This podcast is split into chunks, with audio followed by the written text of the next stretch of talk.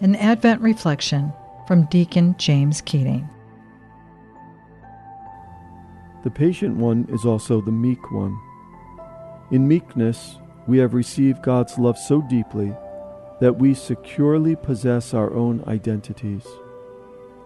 Meekness is not weakness or some type of emotional withdrawal.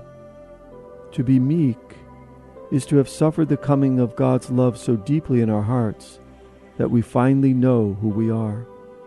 And so we are no longer motivated to act or choose out of fear or anxiety. These latter are the hallmark of impatient men. Impatient men choose out of fear or anxiety because they choose to relieve their fear, to console and diminish their fear.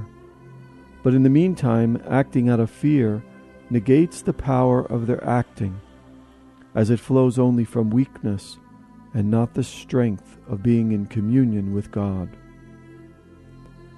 This Advent, let us ask for the grace to be meek, the grace to receive His love so deeply that we finally come to fully possess our identity and banish from our lives all actions that are born in fear or anxiety.